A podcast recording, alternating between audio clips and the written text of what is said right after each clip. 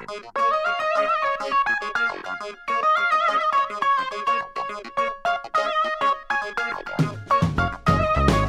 the show today, Carsten Stendevad, the CEO CIO for sustainability at Bridgewater, the largest hedge fund in the world. And with us is also my co host Reynir Indahl, founder and managing partner of Summa Equity. So today we'll talk about the power of directing capital. But first, a warm welcome to you, Carsten, to this show. It's great to have you here. Thank you very much.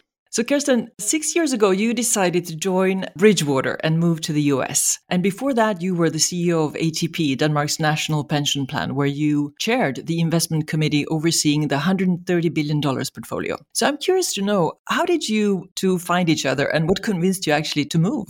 Well, I had been at ATP for a number of years and had a wonderful time there. And then, really, for family reasons, I had to move back to the United States. And one day I got a call from uh, Ray Dalio, uh, the founder of Bridgewater, who I knew Ray and Bridgewater from my past and had always been an admirer of their investment process and their research. And he said, Come talk to us. And then it really started like a pretty long series of conversations around the firm, the research, the future. And in the end, I thought this just sounds too exciting uh, for me not to do. And uh, I've been there now for six years. Wonderful. Also curious to know in, in the world of finance, do you see more and more people that put uh, being part of the solution first? Yeah, I think, you know, broadly speaking, while I think it's fair to say that in the financial community and in the private sector in general, financial returns is the main objective. I think it's fair to say that increasingly we see economic players, uh, whether it's private companies or it's investment uh, institutions, think about the question of how do you align your activities broadly with the direction in which society is seeking to go, like be, uh, I think in your words, be aligned with the solution. And I think it's true for, for many institutions. Certainly in, uh, you mentioned ATP, of course, my experience there being in a, the CEO of a national pension plan in, in a country like Denmark that has, of course, sustainability is a key consideration. I think it was a very natural place there to really grapple with how do you do that effectively. Of course, the objective has to be creating great returns. Pensioners rely on the returns, and so that has to be the primary objectives. But is there a way of doing it in a manner that is also consistent with where we want society to go? And I think more broadly, we see it around the world that more and more institutions, financial institutions, are asking themselves that question. With the whole net zero movement probably being the prime example of institutions saying, well, in addition to financial goals, can we also align our activities with net zero? So that's, I think, is an increasing trend as we will talk about, it has lots of complexities, lots of difficulties, but I do think it's uh, an increasing uh, trend. It would be great if you could uh, just elaborate a little bit on how you moved into the CIO of sustainability role in, in Bridgewater. Was that something that was there when you joined, or did you create it, or how did that come about? It happened very organically, and it happened really as a function of two things as a function of our research initiatives and really as a function of our dialogue with our clients, our large institutional investing clients. And it started very much with a puzzle, with a key question, which is more and more institutions are saying that they have sustainability objectives or net zero objectives that they want to implement in their investment portfolios. I think it's fair to say also that most institutions say, we know that at the aspiration level, but how do you actually do it at scale in liquid markets so, not a little demonstration portfolio, but really, how would you do it if you had to do it across a big institutional sized investment portfolio? And so that started as the question. So, we spent a lot of time thinking through that and trying to build out almost from a blank sheet of paper to say, well, if that's the challenge, starting with the goal, you want to have great risk adjusted returns. And now you have this additional objective of also wanting to align your capital with sustainable outcomes. Well, then I think we really have to rethink a lot of things in our investment process from the portfolio construction, from the uh, security selection, really throughout the whole portfolio construction approach. So it started with a research question saying, could you do that? And could you actually then develop a portfolio that had very, very similar returns, but still being more sustainable? And the more we looked at it and the more we thought about it, the more we thought, hey, this really is something that uh, we think is an important contribution we feel to the field. We feel we can help our clients in this manner it can improve us as investors. And so one day we said, actually, let's really formalize it. And so now we have a significant team, senior investors, kind of the full power of Bridgewater's analytical platform deployed towards the, the challenge. And so I would say it happened very organically as a process of research and our client dialogues. Interesting. So you both talk about the risk return and then adding this third dimension of impact. But if we keep to the first, just sort of the risk reward part of it, and we have worked a lot with George Serafeim uh, at Harvard Business School, and he's been on the show as well. And some of his research historically has shown that a lot of the ESG metrics are not that material. It doesn't actually affect the risk uh, nor the return. And he and Michael Porter wrote an article in Institutional Investor about where ESG fails and was sort of describing that a lot of the ESG measures didn't really have an impact. So, uh, Bridgewater, you've been sort of the leading in, in algorithms and figuring out what metrics to follow and what is material. So it would be fantastic to hear a little bit about how you cracked this nut of actually making ESG have a, a real risk reduction uh, effect and affect the risk reward balance. Yeah, great. Let me introduce you in how we invest in general and then where sustainability fits in. And uh, I can go straight to the punchline and say that I actually agree with Professor Serafeim that there are a number of sustainability considerations that are very important for the world, but actually don't really matter that much for the portfolio. And there are some that matter a lot. So, but starting with who we are uh, as investor. So, Bridgewater is a macro investor. What that means is we really have multi asset portfolios where we try to express views uh, driven by our understanding of how the world economy works. Again, we try to think about the global economy almost like a machine. We systematize that uh, understanding into uh, our systems, and then we create very diversified portfolios based on it. And we try to do that in a manner that is both kind of macro down, like you start with the top of the world, the macroeconomy, go through policy, and you kind of drill down to individual securities. And we also try to do bottoms up, meaning you start with individual companies or entities and you build up to a macro understanding. So the first question we asked ourselves was how does sustainability interact with our systems? Are there areas where there's things that we have missed or things that are important for us to flesh out so that our macro understanding becomes better? And there were are indeed a number of areas of it. I'll mention a couple of examples. So there's so much talk about net zero alignment. The question we asked ourselves is, well, if the world is transitioning towards net zero, let's look at how that would impact our understanding of the world. Question one would be well, how would it actually transition? It's not going to happen miraculously. It's going to happen as a function of actions, policy actions. So we might look at various types of climate related policies and see which ones are they? How would that impact growth or inflation or other things in the economy? For example, in the case of net zero, uh, we might look at well, if all these institutions financial institutions, corporates, commodity producers, if they all really do what they're saying they're going to do, how does it add up for demand supply dynamics? How does the outlook for transition? How does that impact oil demand and supply? How does that impact, for example, coal demand supply? How does that impact metal supply? Metals actually is, a, is one of my favorite examples because how can you think about copper? How can you think about trading copper if you don't understand the carbon transition? If you don't understand the policies that will drive electrical vehicle adoption, which are one of the key drivers of demand for copper. So that for us is a great example of we don't even call that sustainability. We just call that research.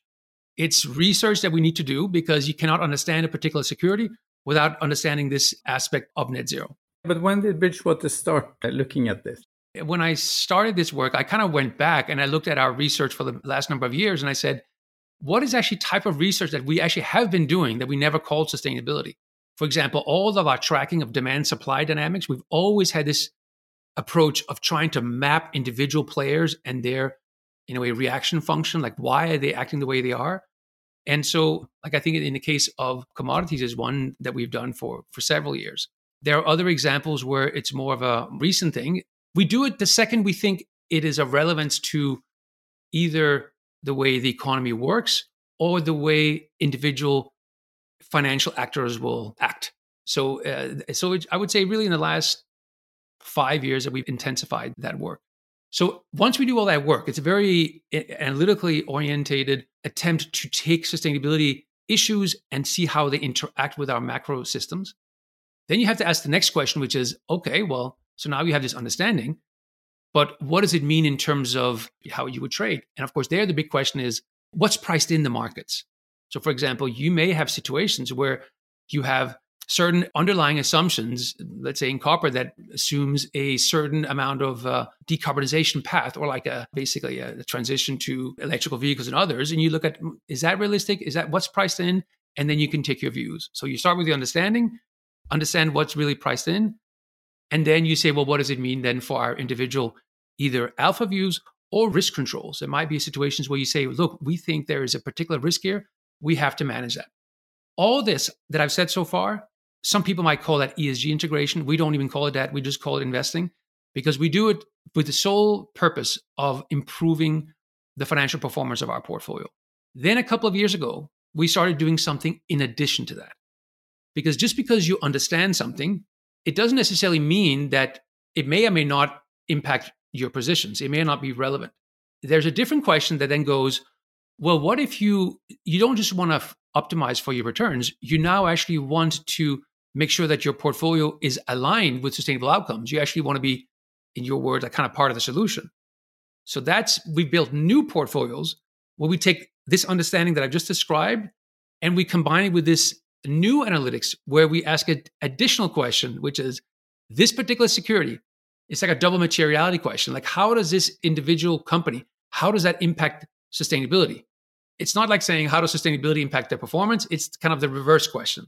And that for us, we build out a whole analytical system. We can get into the details of that, which now enables us to do both, both understand the financial implications and the sustainability uh, implications. And now I'm back to your first question, which is, well, does it matter for financial performance?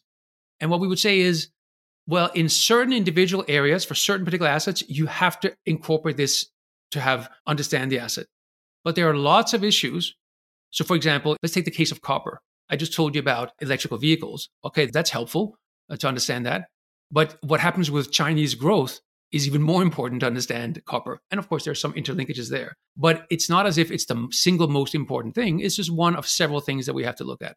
And therefore, the question about how then this security impacts the world, which we call that like the third dimension, the impact dimension, there are many situations where you have a company that actually is faring fine, even though it's unsustainable.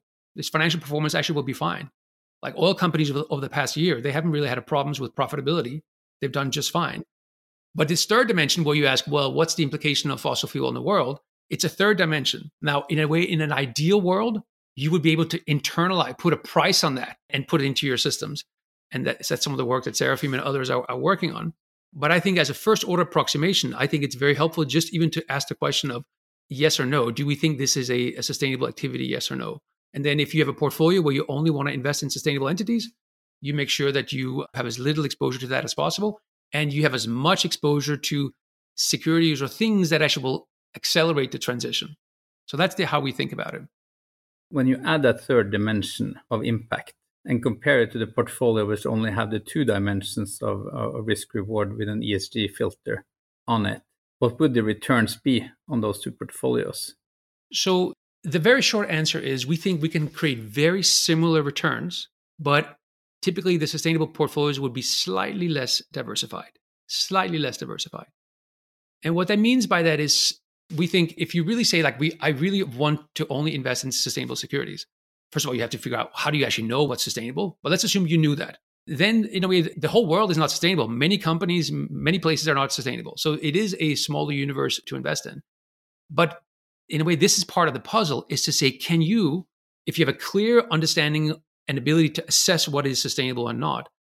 And of course, it's not a yes no thing, it's a range thing. Can you now then, through portfolio engineering, construct portfolios that still are, in a way, deliver as, strong risk adjusted returns as possible? Can you create diversified portfolios? Can you make sure you don't have like unwanted biases? And in the portfolios that we run, the short answer is we think it's very, very similar returns for a slightly less diversification, slightly higher risk. So you might say it's a slightly less efficient portfolio, but it's very, very similar. Now, some people say, well, how is that possible? Shouldn't it be a better portfolio? Because you know, some people might argue there's like an ESG premium and these companies would do better. My response back to that is in a way several fold. The first one is if it was so great, we would do it in all of our portfolios. The second one is there are things in the world that are not sustainable and that are financially attractive. So there is a, a conceptual restriction of the universe if you say you really uh, only want to invest in that. Is that a big deal or a small deal? I think this goes to a very fundamental question for many of us, which has to do with our almost being prisoners of our mental uh, models. Most of us, you know, first year in finance or in math, we took the lesson on that showed unconstrained optimization versus constrained optimizations. And we all learned that there is an efficiency loss. And necessarily when you have two objectives or a slightly small, smaller universe, it must be less efficient. And that is true conceptually. In practice, when you build a portfolio, first of all, there are very few investors who are exactly at that perfect efficient frontier. Most investors have all kinds of constraints they put on their portfolios that have even nothing to do with sustainability. They may not want to use leverage. They may, not want to be able to invest in certain things. So most investors in, in the world are operating in the world of there are certain constraints of things we can and cannot do. And so for me, the real question is practically speaking, with the practical constraints that most people have, can you still deliver by and large the same financial results? And our, our answer is yes, very, very similar. I would almost have expected it to outperform a traditional portfolio. I see the companies that we are looking at, I will deem them more future proof. So, at least if you have the longer lens, they should have more tailwind and they are less, uh, you know, if there are regulatory changes, our companies which are delivering positive impact, those regulatory changes will be positive for the companies in every instance. For other companies, it could be a, a risk. And I don't know how easy it's to measure, but I would just think that over time, companies that you know, have the same starting points, same EV, EBITDA, or, or PE, same growth, same margins. The one that actually have a positive solution are more better performing over time. So I think you're absolutely right that there are individual securities of where, in a way, the sustainability profile is a core part of the the value creation, and it may be the thing that makes them winners. But the thing that I'm trying to say is that if you ask about in a large diversified portfolio, I would say I don't think one can make a blanket statement that the ones that are sustainable will necessarily win. Let me give you some examples. Let's say the, the performers of auto companies. So they're all trying to now transition to become electrical vehicle manufacturers. There's going to be winners and losers. Even if they all transition, there will be some losers. And so even though they're trying to do something that's sustainable, they're putting all their green capex towards the transition. Some will do well, some will not do well. That's point number one. So it means even in that universe of sustainable companies, or like on the path to becoming sustainable, they will be winners and losers. The second thing is, let's say they main, all maintain their current market share. So they, in a way, they were all like more or less where they were today. There are other drivers of, of the performance of their valuation and, and whether or not it's a good investment, like the, the overall economic environment. There could be all kinds of taxation. There could be all kinds of things that would impact their performance that is not strictly driven by sustainability.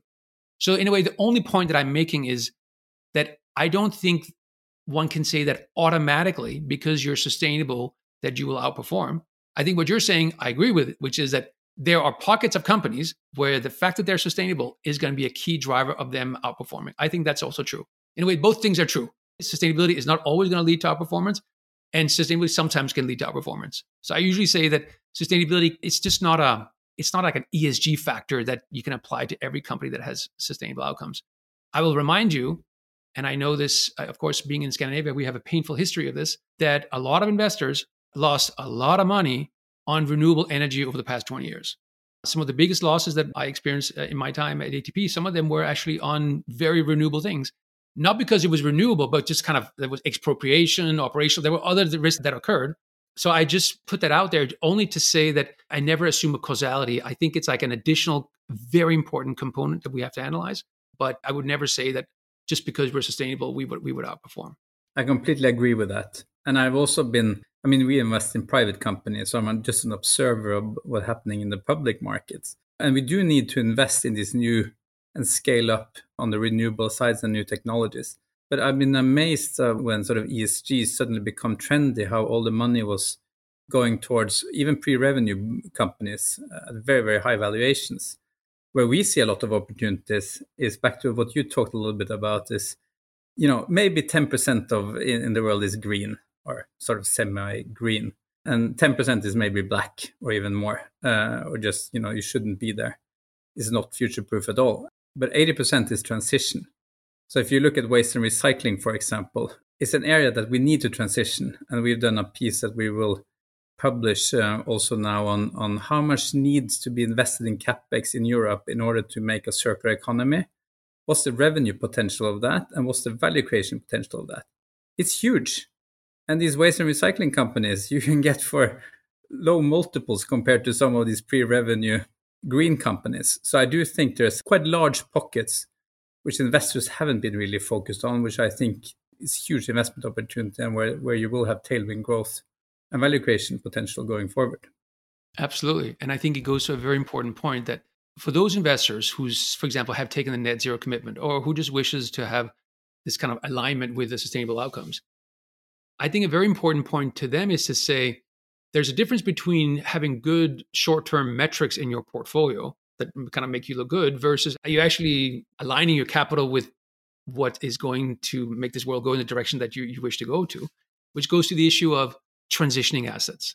And like if you care, for example, about decarbonization, there's of course one element of focusing on climate solutions like green tech, et cetera. But you can't be an, a pension plan and put all your money in that. Of course, that will be like a small thing.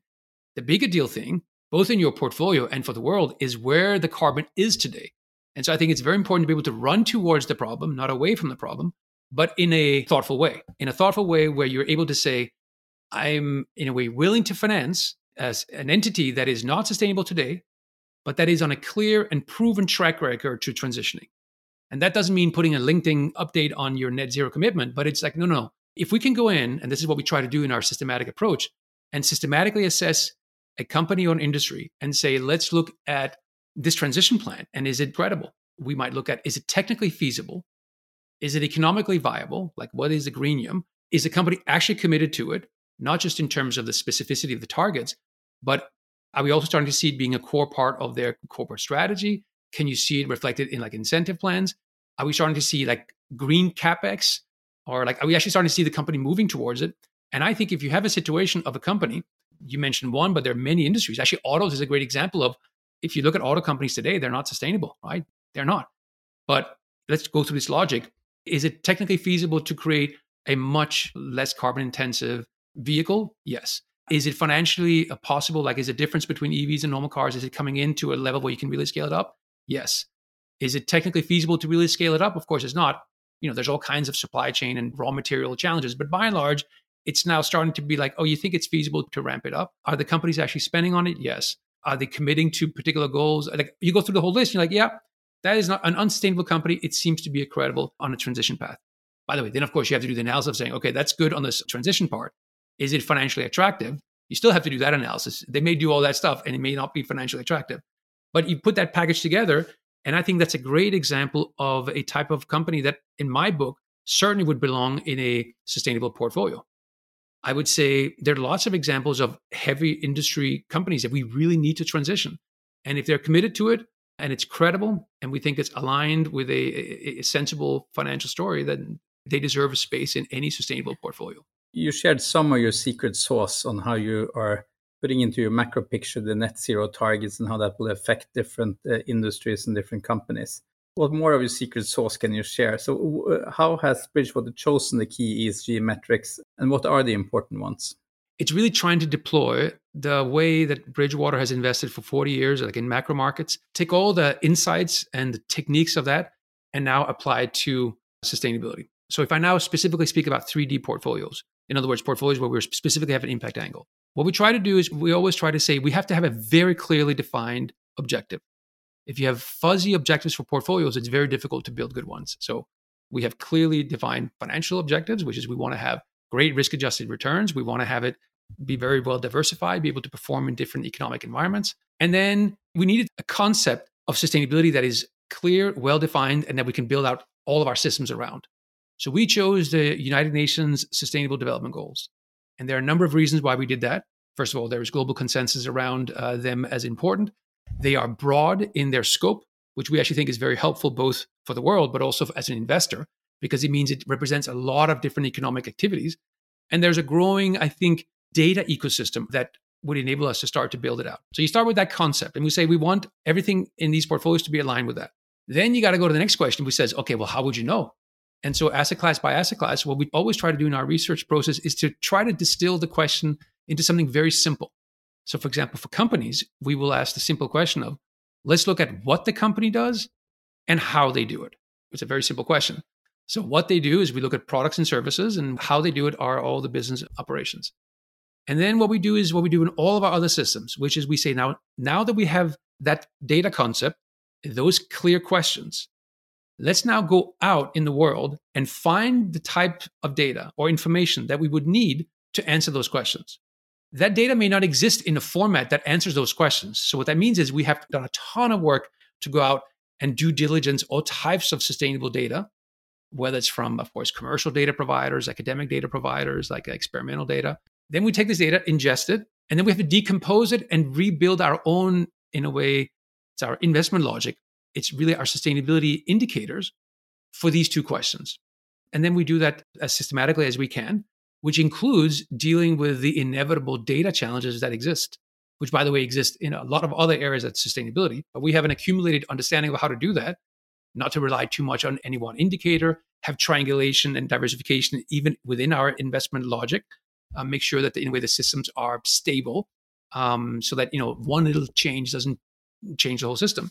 And then ultimately, what we try to do is to come up with what is a like our logic is completely systematized and it should reflect the way we think like the way if we had a piece of paper we would actually answer these two questions. And then once we do that we do that at scale automate it as much as possible.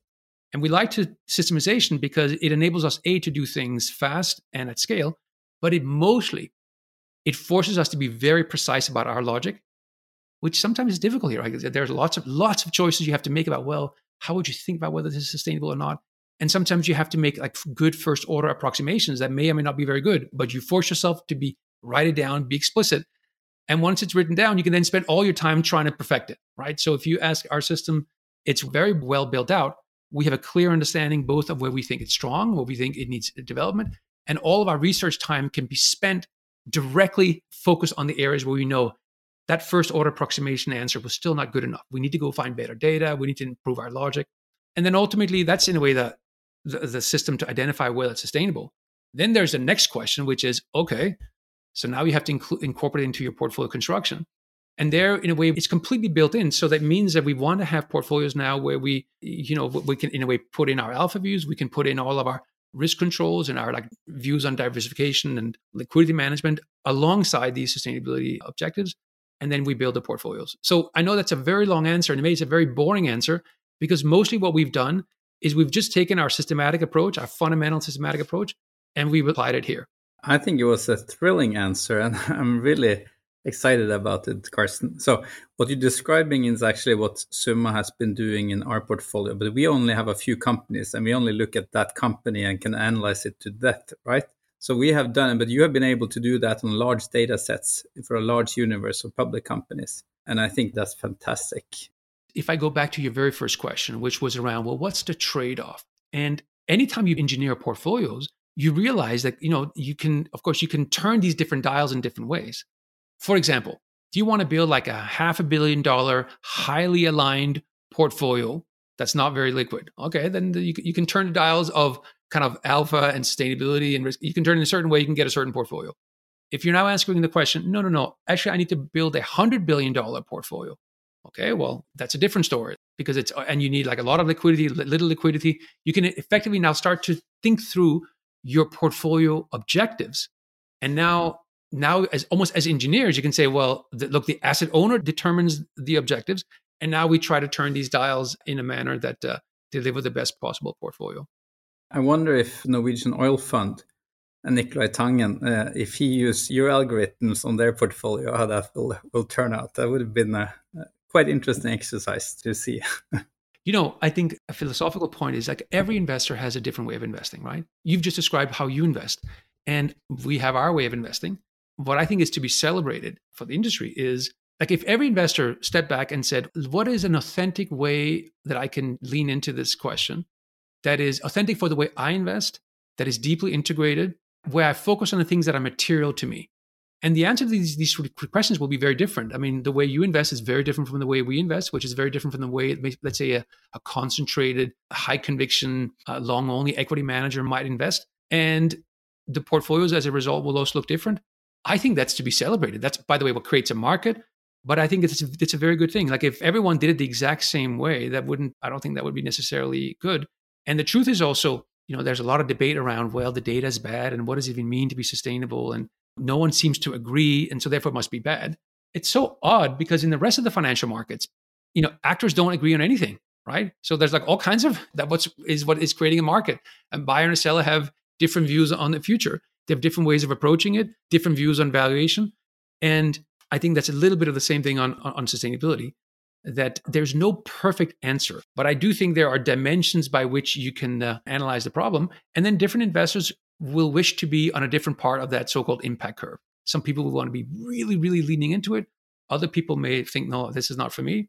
For me, that's no problem. I'm just celebrating the fact that if every investor was trying to lean into it, I think it would make a difference. Carsten, to just go away a little bit from this, let's say, engineering discussion and talk about the sustainable future, how would that look like in 2030, do you think? And I'm also eager to understand really what the transition looks like in terms of also challenges. Uh, what policies are around the corner, and maybe also what likely steps do you think we will see? What I hope the sustainable future looks like is really what's laid out in the Sustainable Development Goals. The Sustainable Development Goals, they really are the most holistic picture of what it means for the world to be sustainable across environmental and social areas. And by the way, is a vision that there's really almost a global consensus around, right? So this is not like one little country or one company or one political party that came up with that. This really is most countries signed up for that. So I think that is the best, I think, vision of what a sustainable future looks like. I know that's very, very high level. But I think one of the key components of the sustainable development goals that I think is important is this notion of not overly focusing on one dimension and also embracing the inner contradictions. So, for example, we know that in, the SDGs, there is an inherent contradiction between poverty alleviation, sometimes energy transition, and sometimes health. There are certain things that it will be good for one, it will be bad for the other. And that's just reality. We, those are some of the nubby issues that we have to be able to deal with, including in our analytical systems. But that's why I like that as a vision. If we don't, if we talk about net zero transition, like even if you look at electrical vehicles, okay, electrical vehicles has, uh, you know, it's not the perfect thing, but it has, it would be great if that happened. But, you know, it has significant implications for, of course, in, in the supply chain, for the, how we mine things, but also, also for jobs. Think about all those jobs in the global auto sector that really was dependent on the old type of cars that will be gone in the new types of cars. So I like this idea of saying, which is what the Sustainable Development Goals does, is to try to have a more comprehensive uh, view of it. So that will be my view of that. And then in terms of how we make the transition, that's also a huge question. I think one of the key points that we like to make is that let's just focus on decarbonization. That's big enough of a challenge. And of course, a core part of the, the sustainable development goals. The decarbonization is not just going to happen by itself. It will happen as a function of policies that will drive individual actors' decisions. And so, therefore, one of the things that we spend a lot of time on is really to understand well, what are those policy levers? What are the different types of levers that can be pulled, each of which have their own cause effect linkages? Let me, let me give you a couple of examples. If you look in the US, Europe, and China, for example, so they're each pursuing decarbonization in a different manner. And kind of broadly speaking, you can think about demand supply for the stuff we don't want, fossil fuel, demand supply for the things we do want, let's say any type of renewable thing. And you can kind of affect all four. If you looked in Europe, uh, I think probably historically at least they've been uh, leading in terms of really focusing on making on the things they don't want, right? For example, the emissions trading system is a way of affecting the price of the thing that we don't want, driving up the price of fossil fuels and lowering demand. If you think about the uh, requirements around electrical vehicles, of banning them by 2035, it's in a way not focusing on price, but focusing on the volume of the thing that we don't want, right? That's going to lead to a certain type of transition. If you look in the United States, especially with the Inflation Reduction Act, it's actually focusing not so much on the thing you don't want, it's focusing on the thing that you do want, and very much also trying to impact it via price and, and quantity. Via price, in a way, the whole core of the Inflation Reduction Act is effectively various types of subsidies that effectively will, will make the price come down. But even kind of the focus on actually making certain things easier to do is very much focused on the quantity, like making the quantity of the new things easier. So it's just two different ways and then you look in China, they've chosen kind of a third way, which is, of course, a massive public green spending in certain areas on renewables and others, at the same time of a massive expansion of coal. So to make sure that in a way that's it's basically expanding the quantity on both sides, of course, given their circumstances. Now there's pros and cons from sustainability of both, but in terms of thinking about the transition, each of these policy choices is going to flow through the economy in a very different manner. And so we spend a ton of time thinking about how those policies will flow through the not just the economy but down to individual actors so that uh, mostly how we think about the transition i read a lot of what ray dalio is, is writing and he's writing about you know potential crisis and cycles and everything and i think what we are facing here is uh, you know in economics we talk about trilemmas but we really have four ongoing dilemmas because We have a climate crisis. So we need to fund the transition to, to a new economy. We have uh, social inequality rising. So we have to finance or find a way to, to bring down that inequality. We have uh, had a financial crisis, and since the financial crisis, we have added more debt. And Ray Dalio has written a lot about this as well. So we have extended our balance sheets and increased uh, the debt levels globally as well. And the fourth crisis is that we have had a polarized political system. So democracy has been under under pressure as well. The question is, how do we solve for uh, all of this? So, is Bridgewater and, and, and Ray Dalio also, are, are, you optimistic that you're able to solve all of these four challenges? Because, you know, if we had a healthy balance sheet and only had inequality problem, we could deal with that. Or only an energy transition problem and needed to finance our way out of climate change, you know, we could do that but we also have a political system where this is an issue as well, both in Europe and in US and, uh, and globally. So, you know, looking at all of these four crises or problems, are you optimistic that we will transition our way out of this? You know that th- this is exactly the precarious situation that we find ourselves in, and I would add a fifth one, which is the risk of deglobalization or escalating geopolitical tension. And the reason why I bring that one up is because if you look across all the things that you talked about, certainly the energy transition and also, let's say, the deglobalization, we just start with those two, they are examples of very, very complex political challenges. But specifically for economic actors, they are actually inflationary in nature because what they're requiring us to do is to really spend money on things that we know is important for the world. Let's say for decarbonization, you have to spend money on things because it's important for the world and maybe you think there's a business case, but ultimately you're adding costs. Same thing if you're kind of reshoring and creating more resilient supply chains. Of course, it's very important to do, but it, there is an inherent inflationary uh, dynamic to it. And so if you have that in the current environment, in addition to kind of the political challenges of it, it's also economically challenging. And then, as you point out, it comes in a situation where there is the general debt challenge of the world. You add all those things up, and in our mind, it just makes the next 10 years certain for investing is, we think, going to be very different from the last 10 years. Kind of the, the era of the, the easy money and in a way easy investing is over. And mostly this is why we think as investors, like one of the reasons why we like it to have these very diversified multi-asset portfolios is because we think it's very very difficult to predict the one path that's going to transpire. And even if you have high convictions on something you're, you're very likely to be wrong. And so i think the implications for certainly for investors is to try as hard as you can to understand these dynamics and how it impacts your views but then have a lot of humility in terms of saying even if you think you're so good you most likely are getting it wrong. And so build your portfolios accordingly. So that was a very narrow like investor answer. And then just, of course, I have to end on a more positive element of saying, you know, if you ask me if I'm positive, everything I just said I, holds true. I certainly am on the sustainability side. I am positive, um, meaning I do think that there has been a fundamental shift in the awareness around these issues. And certainly when I look at most of the actors in the global financial economic system that I speak to, I think at a very personal level, they understand this is really an important agenda for us to pursue. Now, will they always do the right things? And I mean, I'm sure there's going to be a lot of choices that will not be right. But at least I feel the last couple of years, there's been a sea change in enough, in a critical mass of decision makers that uh, it makes me optimistic that at least we will move in the right direction. Carsten, to end on a helicopter perspective, what do you think the world needs most right now? You know, I think at a very personal level, I think the relevant question for all of us to ask is given my skill set, given my position in life, given the in the seat that I have been given in the economic system, what are the things that I can do to kind of lean in towards solving this uh, these sustainability challenges?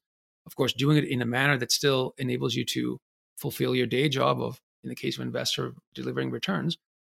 But I think ultimately just asking that very fundamental question, like really not at the margin, but fundamentally, can I use the seat that I've been given uh, on this earth to actually make a positive difference? And if so, go for it. And uh, what would be your advice to young people who are making choices now to design their life work?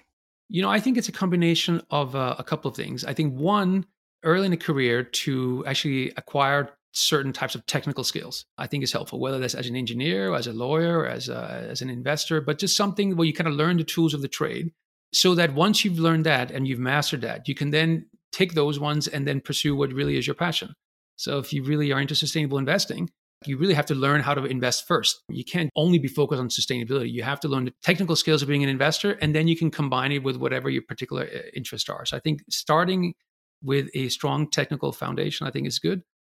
And then as fast as possible, run towards the things that you're really passionate about. Great advice. So, what do you want the main takeaway to be for the people listening to this episode, Carsten?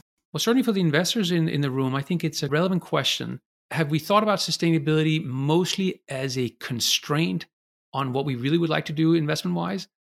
Or have we really properly, completely rethought our way of investing, starting from scratch, and said, if we really care about sustainability, how can we fundamentally change all the things that we do on the investing side to create these great portfolios? In other words, not to think incrementally about this as a small constraint, but fundamentally, have you really rethought your investment processes to incorporate sustainability? Most people say they've done that. I think it's it's a great question to reflect on for all of us, including me. I would add uh, uh, what you brought up around the SDGs and there's 17 broad problem areas where the world is now going towards solving these because they're becoming material both for the economy and, and socially and for our planet. So, investors that do not recognize that they should look at the macro picture, having some thesis about how these problems will develop, and factor that in both on the risk side but also on the opportunity side, they will underperform as investors going forward. Thank you so much, Carsten. Thank you, Reynir, for a great and valuable conversation. This is Summa and Friends, the show that inspires and guides you on how we together can create a wiser future. Listen to unique leaders and experts exploring the challenges we are facing and revealing their stories about the solutions and how to get there. Episodes are released bi weekly on your favorite podcast platform. And the week after, we release an in depth blog article to help you capture the core ideas from the dialogues and how you can help move things forward. Summa and Friends is a podcast for people with the courage to care for a wiser future. To find out more, you will find links and show notes on summaequity.com slash podcast. Thanks for listening to the show. We hope it has inspired you to reflect on what you can do to contribute. And to make it easy for you to find and listen to this show again, subscribe on your favorite podcast app, and please share this episode with one person you know would benefit from hearing it. I'm Vesna Luca, and you've been listening to Summa and Friends. And until next time, live with purpose and be the change you want to see.